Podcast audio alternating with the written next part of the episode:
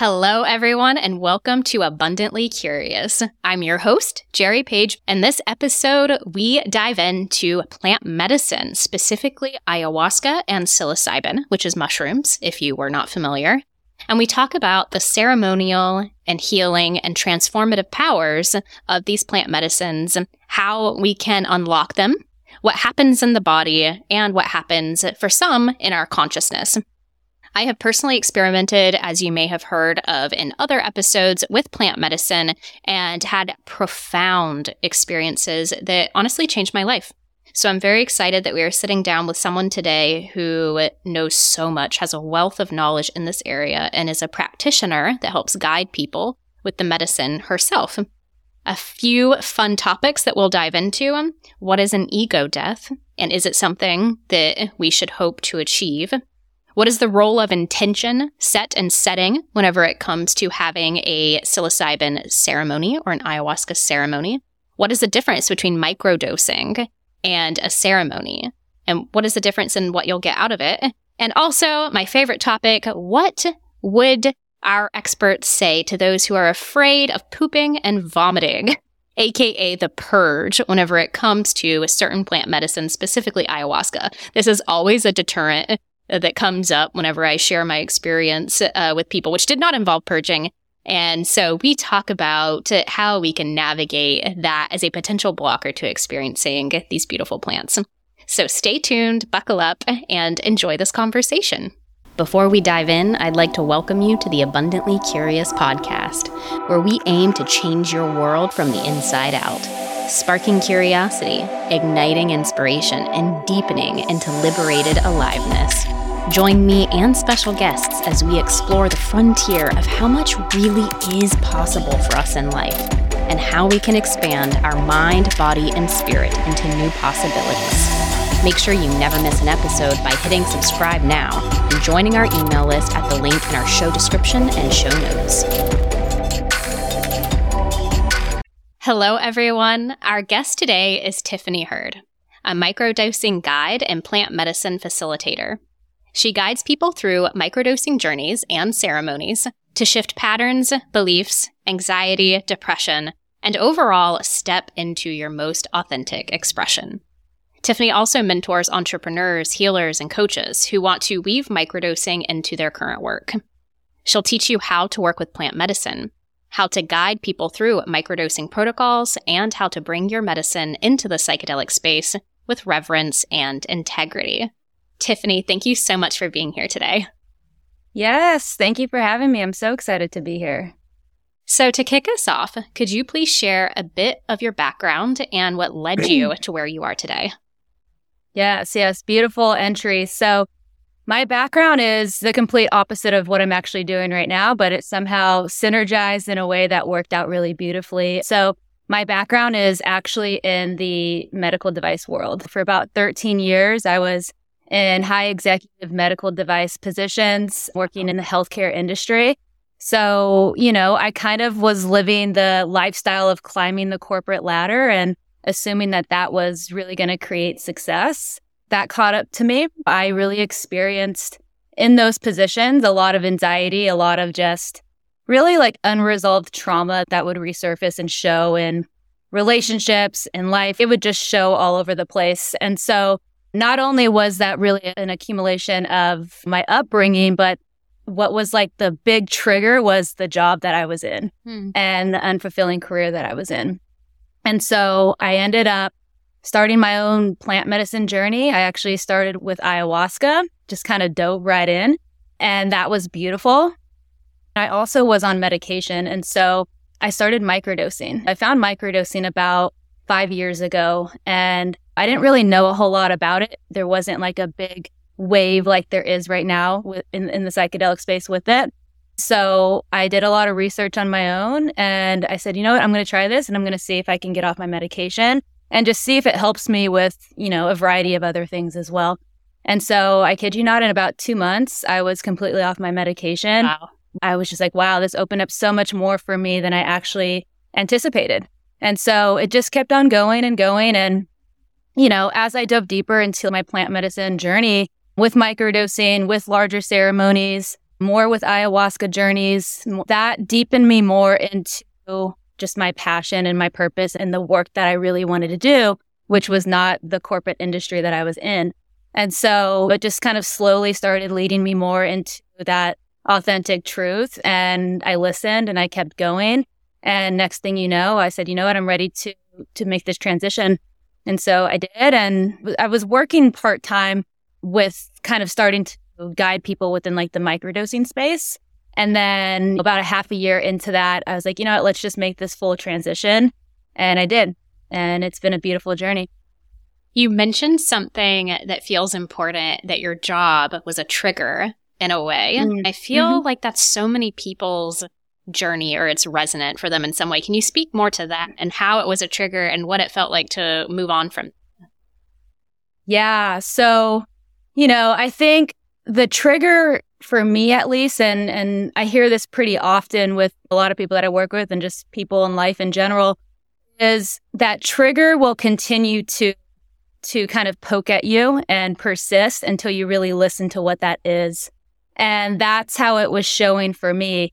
I kid you not, I jumped, like, I thought it was just the job, right? I'm like, oh, it's just the job. I'm not happy with this job. Let me leave this company and I'll just go to another company and I'll, you know, make more money at this position or whatever the complaint was at that time with that company that was creating quote unquote the trigger. And so I did that and I did it about five different times. Like it's like a running joke. Not anymore, but it used to be a running joke of I just bounce from jobs to jobs. I started to really identify patterns within that experience of mine and the same triggers would continue to show. So really that just required me to take a deeper look at, okay, what am I actually experiencing in my body? Where's this anxiousness coming from? Why am I having depression symptoms? Um, you know, where does this trigger, quote unquote, actually reside in my body? And so just doing deeper work within that really helped me identify what was going on. And then that kind of created more of an opportunity to choose, okay, now that I have the awareness and I've identified the experience that I'm in right now, where, where would I like to be? What would I like to experience? How would I like to feel? And kind of focusing my energy in those places too, mm-hmm. um, along with, you know, working with the medicine too. And it just kind of harmonized in a beautiful way to at least feel like I just had options of, of other things that weren't that particular trigger that I was in, if that makes sense. It does. And we're kicking off with such an important reflection. Like your stuff follows you. Like exactly. when oh, you, oh, yeah, it'll like hunt you down. yeah. Mm-hmm. I mean, I packed up all my stuff and left Boston and moved all over the place. Spent six months all over, and mm-hmm. it all it all followed me. It all comes whenever we only yeah. shift the external and don't do any of the inner work.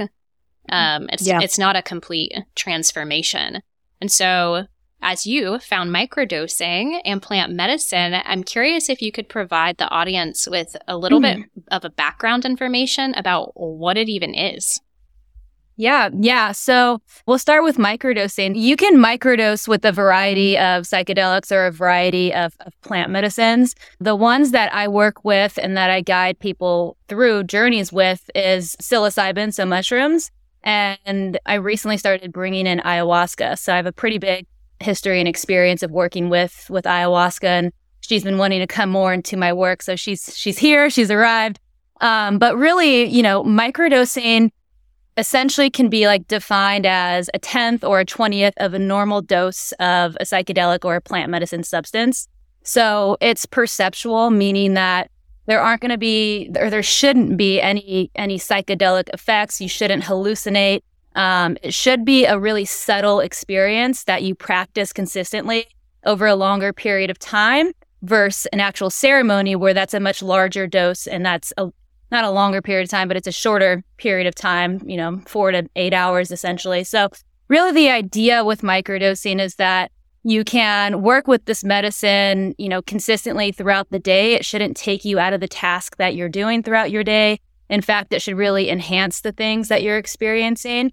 Um, really, the idea is that, you know, you can work through some belief patterns, some habitual patterns. Um, you know, your energy can increase, you can improve your mood. Anything from addiction, PTSD, depression, anxiety, stress, like there's there's like a whole mental health aspect that it really can can support and improve in. And then there also is like this whole side of performance and optimizing your health and your wellness. So there really is like an umbrella of a variety of, of how microdosing can really support you. Um, and I see it being, you know, worked with and practiced with a variety of different things. Yeah. Mm. And it's so interesting to me how in modern day there is a perception about mushrooms mm-hmm. in the common culture. And yet there's a history and a background of this medicine that is sacred. Could you share a little bit of the, the journey there? Yeah. The big thing that comes up is right now with like the psychedelic wave, right? The psychedelic renaissance. It's kind of like the third wave of what's taking place right now. I think that there's there's like a reverence to be held with the medicine and you have a whole um you know ancient modality of of like indigenous that brought this medicine here and so that's really anchored and that's really held in a reverent way and so you can almost feel the protection of the medicine in a way from from the indigenous rightfully so right it's it's rightfully so and so right now you're kind of seeing two angles where that's existing and then, you know, big pharma and, and medical and things like that. So there's a lot of different flavors that are in the space right now. But I think overall, um, with the amount of research that's being done right now or that has been done, that's out there through incredible sources, John Hopkins, like some really, really incredible researching institutions. Um, there it's almost creating this like this softness is, is what comes to mind of society of viewing it in a new way. Whereas it was viewed as drugs and it was viewed as something that, you know, was dangerous. Now it's viewed as a medicine and it's viewed as a healing modality that people are now really starting to see. Mm. And correct me mm-hmm. if hmm. I'm wrong, but in the book How to Change Your Mind by Michael Pollan, I believe they were studying this decades ago and then they just stopped. Mm-hmm. Exactly. Yeah. So this has been studied, I mean, decades and decades. And medicine, not just psilocybin, just plant medicine, psychedelics in general, has been around for thousands of years. It was kind of just shoved under the rug through many different reasons. So, you know, there's a lot that we can go into with that. But if you think of our society and, you know, big pharma comes to mind and, and, you know, medications and wanting that to really take the forefront of, of just the way that our society is ran, you know, plant medicine, psychedelics were almost viewed as a threat to that. Mm. Whenever yeah. you're microdosing or taking plant medicine, are there any differences between taking it with a practitioner such as yourself who's trained mm-hmm. with it versus in a clinical setting? Like, is there a difference with intention or comfort? How would you mm. describe those? Yeah, yeah. So there definitely is a difference between almost like a, a guided coaching route versus a therapeutic setting. I really don't believe that one way is better or not for for either. I think it really depends on what's going to best serve that individual and the healing that they're desiring.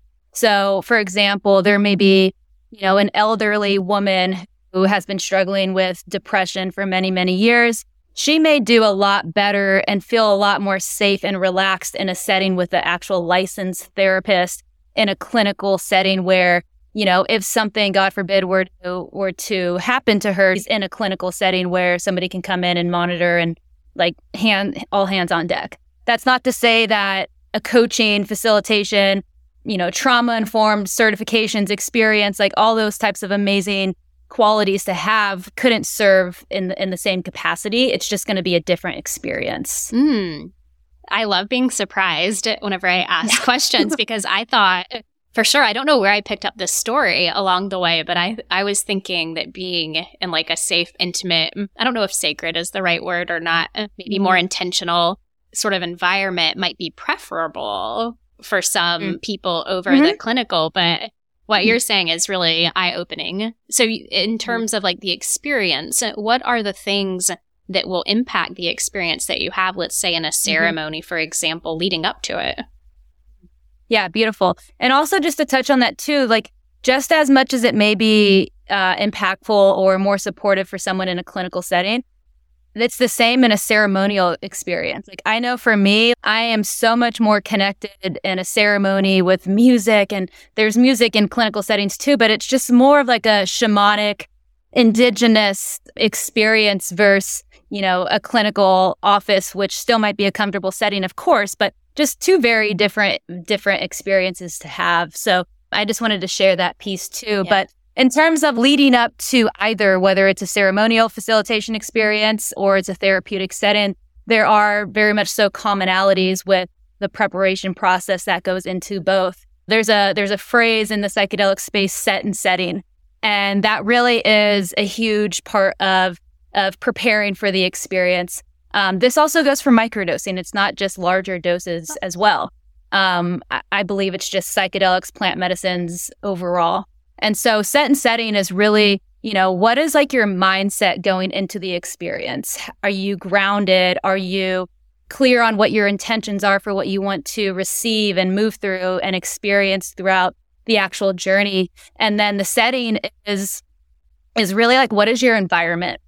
And so again, that's what we talked about with the clinical setting. Like that environment will be set up in a particular way for the person to land and arrive and feel safe so that they can have you know, have an experience with that. And then the same goes with ceremonial experience. They're going to walk into a setting that is set up for that experience for them mm. to arrive in that. And so that alone you know, that drives the experience along with your intentions. It's interesting. You stopped on intentions. I've had one shaman led ceremonial mm. journey with mm-hmm. psilocybin, and I went in with intentions, and then she just gave me what she wanted to, which was what I needed. Too. So I'm, yeah, It might not be what you want, but it might be what you need. Exactly. So I'm curious to know what your experience has been with that in terms of whenever you go in, what do you often find that people leave with? Mm. Yeah, it's a beautiful question. You know, I I often see people, especially people that are new to, to working with with the medicine in a in a larger dose in a larger in an actual ceremony experience is they they kind of walk away with an experience of I had no idea that that's where I was going. I had no idea that this is where we were going tonight. And it's so funny that I that I hear that so often because, you know, especially being new to it for those of, for those of you that are listening that are new, you're going to do all the research for the most part. You're going to read the books, you're going to listen to the podcast, you're going to listen to other people's experiences and their mm-hmm. journeys and because there's usually this layer of fear going into it because it's new and, and you have no idea what you're really walking into you're going to look for things to relate to. So you're like, oh, that might be my experience, or I might have that experience. And so I see that really often with people that I work with is they they kind of feel like they have an idea of what they're walking into, but because it's such an individualized journey and experience, it's always never that. It's always just their own and they're always so surprised by it. So that's one part of it. Another part is is peace. Hmm. Like inner peace, inner freedom, inner joy and just really walking away with with a sense of feeling more in their bodies mm. is really what I what I witness. That's beautiful. It's making me think of how I felt after my journey and taking you back to your experience. When is, was yours? It was in 2020. It was in the summer of 2020. Yeah. And I tell people it was the worst and best experience of my life at the same time. And I wouldn't have had it any other way.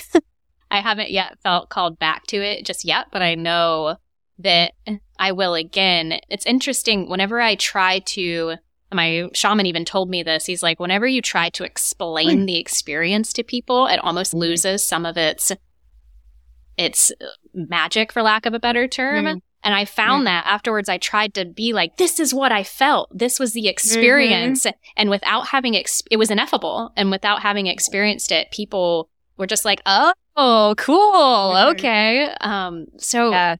how do you feel about that in terms of expressing the actual journey itself? What have you found? Mm, I love this question. And thanks for sharing that. There's a lot that I believe that you get to just be with and you get to just hold. It's yours mm. and it's sacred. A lot of people may not understand or relate to what that experience might have been for you. And so I'm a big believer in one integration. Like that's mm-hmm. a non-negotiable and we can talk about that in a moment. But that's a huge huge piece to to incorporate after a large journey even with microdosing. Another part to bring in with that is is creating a safe container of who you're actually sharing your experience with. I'm a huge advocate to share with people who have worked with the medicine before. Mm. You're going to relate on a completely different level. So, especially if you're sitting in a group ceremony, connect with those people. So, in group ceremonies for me, I connect everybody together. We're connected. We're having integration calls. We're connecting and keeping that alive because there's a certain uh, magic and a certain potency that's created in those ceremonies that you share. And so you can relate, it's safe, you've journeyed together. That's a huge, huge safe space to really continue to share and process and integrate. Think to just be mindful of who you're actually sharing with and and that person may be someone that you love and trust. It could be a family member, it could be your partner who's never journeyed. It might still create more I don't want to say a, a, trigger, but it can create like um I can't think of the word, but not detrimental, something along the path of that where they just might not understand and it might kind of pull you back and confuse you a little bit mm. and can create a whole different experience um, than maybe the the groundedness that you were in before sharing. Mm.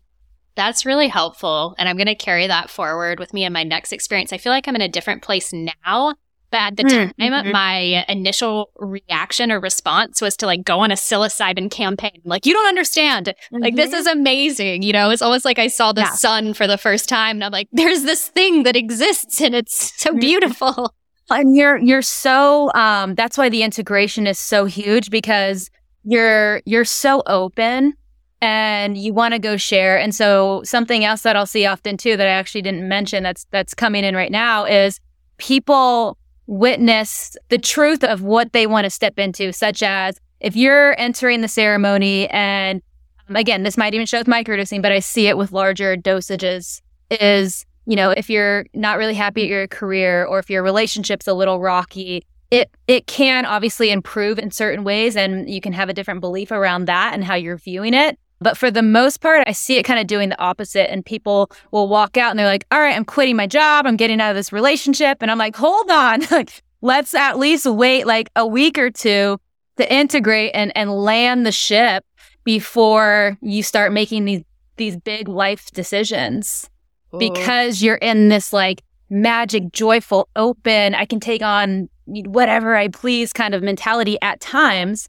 Um, we really we really get to ground it and then make a decision from that place. Mm, is that a part of what you mean by integration? Just like grounding and sitting with the ripple effects of the experience?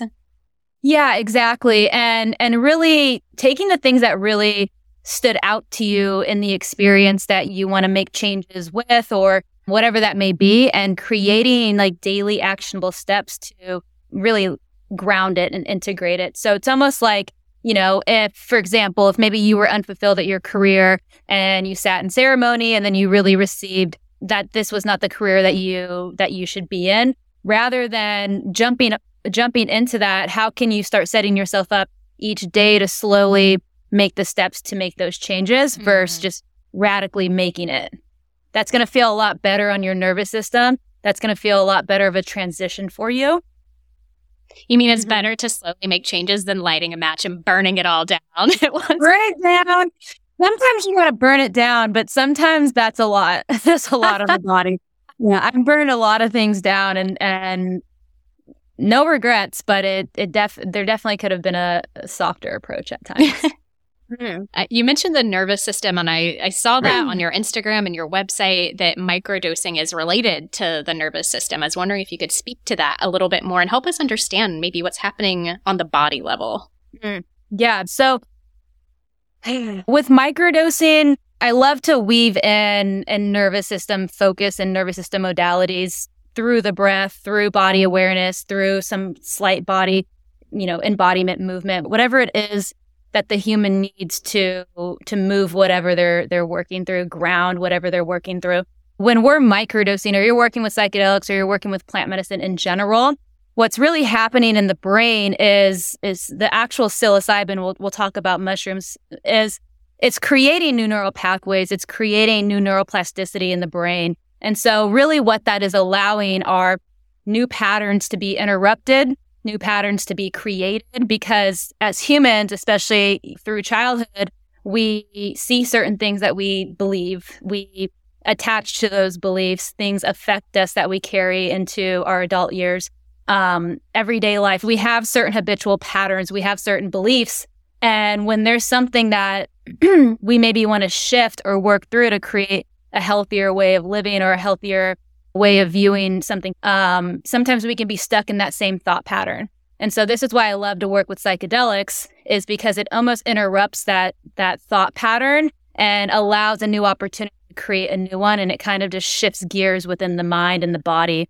And so there really is a, a window of opportunity to work with when that happens. That's why I really love the guided approach, especially with microdosing, because I'm able to help you see when that's actually happening. And then I'm able to help you learn how to actually work with the medicine, work with those windows of opportunities so that you can really receive the most out of the journey. Mm-hmm. I love that. And for anyone who hasn't seen this on video, it's so cool to Google neural pathways growing mm-hmm. and reconnecting online. I mean, this is this isn't just like talk. Like this actually happens in your brain, and it's so cool to see it physically happen as a yeah, result. Yeah, it's pretty wild. Yeah, and even witness it, right? Like, of course, I'm not in the person's brain while I'm guiding them on the journey, but you know, I energetically feel like I am at times. But to witness even just a week of working with people, sometimes it, you know, you really feel the and, and see the shifts that quickly. And it's like you can witness just the things just rewiring and changing. And they're like, oh, I'm now viewing things this way. Or, oh, you know, I used to feel incredibly anxious or, you know, would have panic attacks or whatever the experience is that's going back to the nervous system out of body experiences. And so working with the medicine to soften that and then also bringing in the guided approach of when I am experiencing anxiety or when I am experiencing fear, stress, whatever that is, obviously my nervous system is in a sympathetic experience. How can I bring it back into a calm, grounded, parasympathetic experience? Yes. Something that's always so fascinating and I like to to bring up on these interviews is kind of the overlay of the emotional body, the physical body, and then there's a spiritual.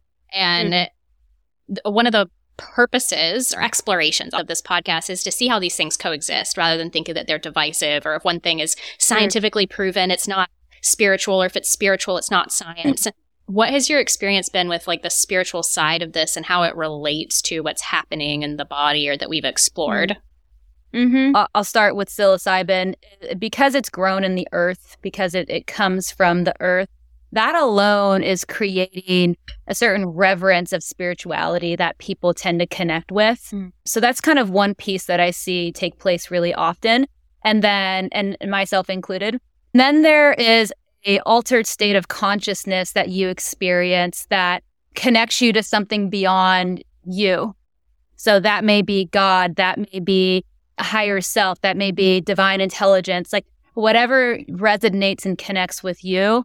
I tend to see that happening quite often. And so, again, those are two, I like to say, like not out of body, but ex- external experiences outside of you in a way. So, to your point, how do you bring that into the body and how do you kind of create that harmony or that alignment is through integration, mm. is through um, body awareness practices, you know, self rituals, um, in my opinion, to really hone everything in. I know we're mm-hmm. not specifically discussing consciousness, and I, so I'm not sure if you'll have mm-hmm. a, a response or ideas on this or not. But I'm wondering, as I've explored this a little bit, I'm not sure that the researchers have identified the seat of consciousness or where it lives, how it's connected to the physical body. Have you read mm-hmm. anything about this? Do you have any uh, things that you've explored or identified in this area? You know, I, through my own just rituals and practices, I can drop into a higher state of consciousness. Mm-hmm. For me, I'm able to ground into like connecting to my guides, connecting to the divine. The divine can be viewed as God, the divine can be viewed as earth, planet. The divine can be a psychedelic substance. It's whatever in my opinion, can help you arrive and connect in this state of safety, trust, and something that might be guiding you beyond what your physical body can guide you into. And so it's like this this safety that you can land in. Um, and that might look really different for a lot of different people.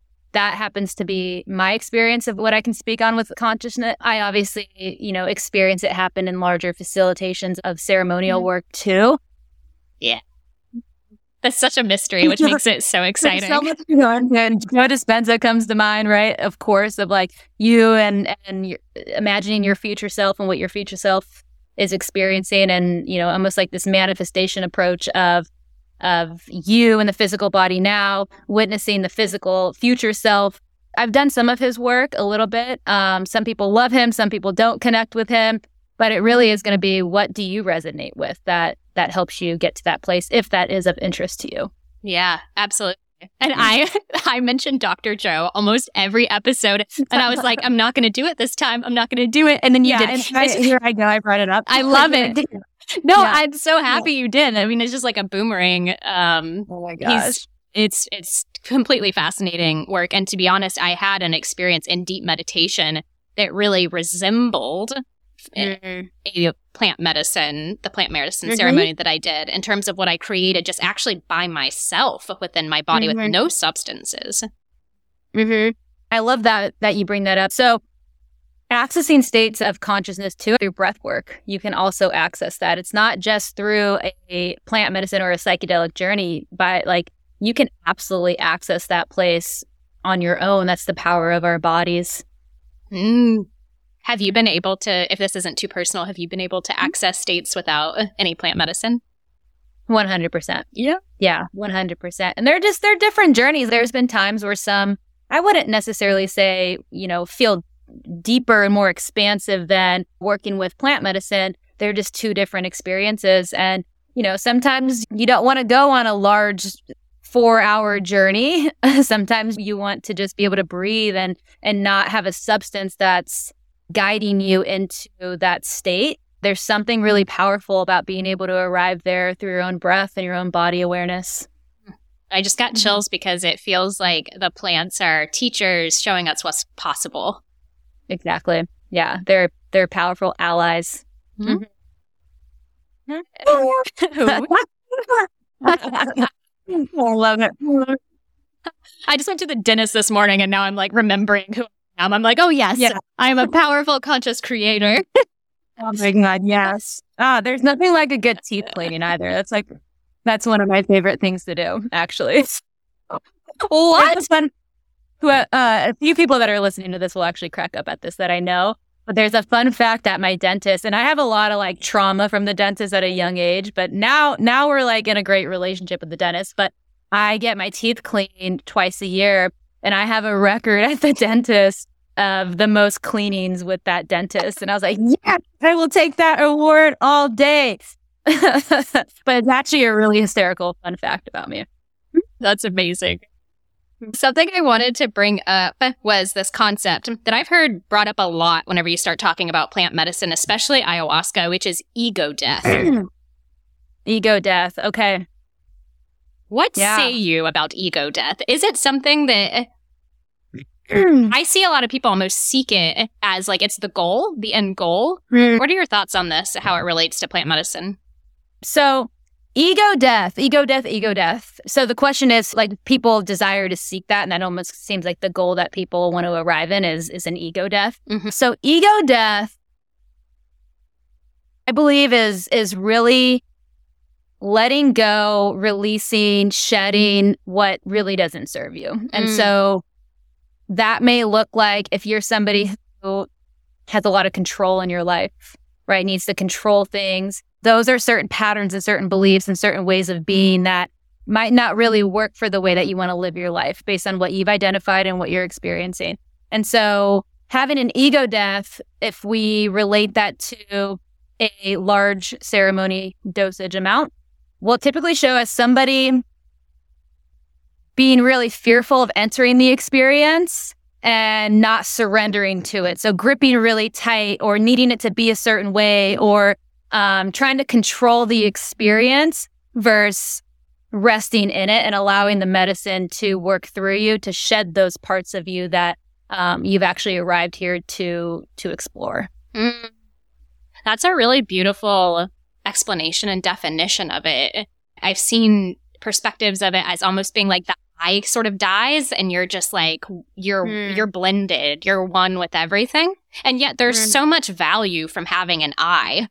There's so much mm-hmm. value from like letting that part of self live on. And so I love what you've yeah. shared there with that. Yeah, yeah. There's something that I've witnessed that I'm just curious about. No judgment in it, but sometimes I see people who've done like 19, 20 plus ayahuasca ceremonies and mm-hmm. my perspective is that they're very like ethereal, like they're in the clouds and perhaps not as grounded is this, mm-hmm. I don't want to ask, is this good or bad? Because I know there is no good or bad, but what are your thoughts on whether this is something that you might want to ground from, or is it a perfectly healthy mm-hmm. place to be in? Yeah, that's a good question. There's so many different ways to answer that. What really wants to come through the strongest and the loudest is always coming back to, you know, what are your intentions, your goals, your reasons for continuing to sit in another ceremony? Um, you know, there can be a lot of quote unquote like spiritual bypassing where, you know, you are sitting in ceremony, you're receiving a lot of the downloads and the things that you want to move through. There's a lot of healing that might be taking place. And that's a particular like medicine magic consciousness that you're in that can feel really amazing at times. Although there is death portals that you you may also experience in the same breath. But for the most part, it, it ends up being a positive journey depending on how you look at it. And so a lot of people can can want to stay in that experience versus first go through that experience and then integrate it. So mm-hmm. point being is one what are your intentions? What are your intentions? What are your intentions? Why are you continuing to sit in ceremony? And two, have you actually created the spaciousness to integrate that particular ceremony that you just sat in and the things that you witnessed and the things that you experienced and the knowledge that was offered to you? Or are you just jumping into the next one and not holding that integrity and that reverence for the medicine in yourself to actually implement and apply the things that you're sitting in ceremony for? Wow. That's how I would I would view it from those two angles. Yeah. Thank you for that. Hmm. I'm going to bring this to a lighter, more earthly topic, okay. which comes up almost every time I bring up plant medicine. What would you say to the people who feel blocked around trying plant medicine in ceremony because they don't want to poop or vomit? Okay. Yeah, so that would uh that would be more so an ayahuasca ceremony. Um I don't really see it happen. Again, it depends, but I don't I very very rarely have I seen it happen in, in a psilocybin ceremony. So, for those of you where we're going to focus on not wanting to poop or vomit and here's an ayahuasca ceremony. Um, yeah, so I would I would love to offer that that might be a slight little control tactic of wanting to control the journey. Um, that's like one topic that might not be as light as this one. Um, but let's keep things light. What that is, the release of that, the purging, actually is such an amazing release. And so releasing in ayahuasca, like what you're going to read is vomiting, pooping, but releases are also laughing, crying, yawning, sneezing, uh, coughing, if I haven't shared that, um, little hums, like whatever the body wants to create as a release, that's how it's going to show. And so that release is how I like to explain it a release of the medicine collecting all the things that are not serving you, all the things that you're holding, the weight, the pain, the old stories, the trauma, the physical pain, the mental disturbance, like whatever it is that you're experiencing, it's collecting it throughout your entire body and it's releasing and, and giving it back to the earth. Mm. So you actually don't have to hold it anymore. What a very different way of thinking about those two uncomfortable purging mechanisms. Yeah. And, you know, of course, our physical, conscious human selves are, especially for those of you that do not like to purge in those ways, there can be a lot of like shame around, you know, purging in front of other people, or there could be a lot of resistance to like, I just do not like purging, vomiting. Um, you actually end up having a really different relationship with it once you are in, in ceremony. It mm. actually isn't as as bad as you might anticipate it to be. I will say that again lightly because sometimes it can be. Again, I can't speak for just one way. The medicine's going to do what the medicine's going to do. Yeah. And with that, in the same breath, I'm a big believer in what I've witnessed in, in ceremonies is you know, if you're not ready to go on a deep, deep, deep journey, the medicine might not take you there. It, it might allow you to receive what it believes, she believes you're ready to receive and what your body and your nervous system can actually handle in that mm. moment. So um, that happens very often too. Mm. That's good to know that there's some maybe some plant respecting the true boundaries. Yeah, some plant respecting. And not everybody purges. Like there's there's sometimes like you don't purge, and and you in terms of vomiting or pooping, like you may purge in the other ways that I explained mm. or that I offered. I remember a point in my psilocybin journey where I felt like nauseous and I was like, oh, gotta go. And my mm. shaman, I think they asked me, um, what do you want to release? Like, mm-hmm. what do you, what do you not love about yourself or something like that? And I remember pausing and going, I think I love myself. and then the nausea went away. oh my God, that is staying. Uh, interesting. So, what is something that everyone at home could do today if they wanted to explore or learn more about plant medicine? Yeah, so researching, if, if you do desire researching, uh, if you're desiring to work with psychedelics or plant medicine in general, I highly suggest starting with microdosing. It's a beautiful way to enter and enter the medicine space to get familiar with the medicine and new substance in your body. Um, so that can look a variety of ways. You can just do your research. There's a lot out there. You can find a guide. You can find a mentor, which I highly suggest so that you can really receive the most out of the journey. Great. And could you share a little bit more about your work and how you support people? Yeah, yeah. Thank you. So, my work is I'm a microdosing guide, I'm a plant medicine facilitator. Like I shared, I guide people through microdosing journeys with psilocybin and with ayahuasca. I also facilitate both of these medicines as well. Um, within the microdosing journeys, I also at times incorporate ceremonial cacao, which is another beautiful medicine. Again, very gentle, very heart opening, expansive. So what this looks like is is usually a six week journey with microdosing where I'm guiding you mm-hmm. through the protocol to help you really receive the most out of the experience and your time with the medicine. And so why I love a guided approach is because some of the most common questions are like, where do I source the medicine that's trusted, that's in integrity? How often do I microdose, you know, in terms of the days? How long do I microdose? You know, the actual dosage amount, what, how much do I consume?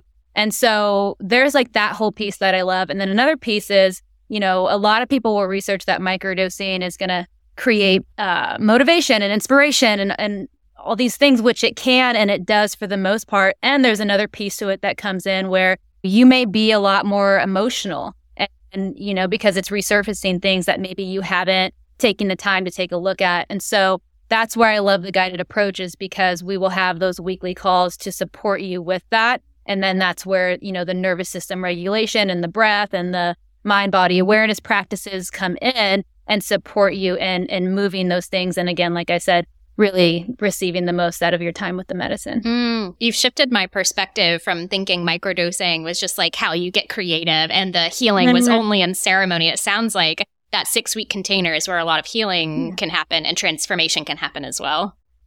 Exactly. Yeah. I take a very much so coach, mentor, therapeutic approach to it. And so I don't just share this because it's it's the work that I do, but what I witness in the people that I work with is really incredible shifts and healing and expansion and it's really beautiful to witness and all the time I'm just so humble and so grateful to be guiding this work. Mm-hmm. And we're grateful for you because we need more of this. Thank you. Yeah, doing a little we're dancing, everyone. You can't see us, yeah. but we're dancing. uh, how how can people connect with or follow you after the show? Yeah, you can follow me on my Instagram. It's at I am Tiffany Hurd. Um, you can check out more of my work on my website, tiffanyhurd.com. Um, and those are really the two main platforms that I use. You can also sign up for my newsletter, which the link is uh, in my Instagram. You can download a free microdosing intentional guide that's there. Um, that's really supportive, especially if you're desiring more of just like a self guided practice or just want to get more informed and educated about microdosing, where to start, how to begin the journey um, that's an, an amazing resource for you. Yeah. Thank you. And last question that I ask everyone if you could leave our listeners with one message, what would it be? Mm-hmm. with one message would be hmm, yeah, if you're desiring to really work with the medicine, um, I believe that that's a nudge from the medicine. I believe that when the medicine is ready to work with you, it has these beautiful, energetic ways of finding you and and to really listen to that call. Mm, thank you so much, Tiffany. So happy to have you. Yeah, thank you so much. I appreciate it.